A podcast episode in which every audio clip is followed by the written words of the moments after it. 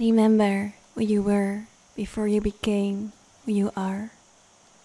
Because the you you were is the you that brought you here, to this point of existence. She is the base on where your life today is built on. That doesn't mean you still have to carry the old stories you once told yourself, the pain, the trauma. No, you helped her to become the version of who she was supposed to be divinely designed to remember the holiness inside of her. That holiness is encoded in her well being. It never went away, but growing up, she had to walk a certain path a path of trial and error, a path that showed her the dark night of the soul. But still, the holiness never went away.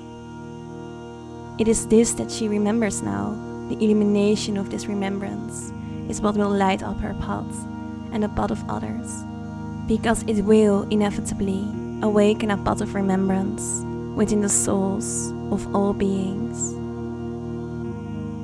She remembers. You remember. We remember who we were divinely designed to be. Holy.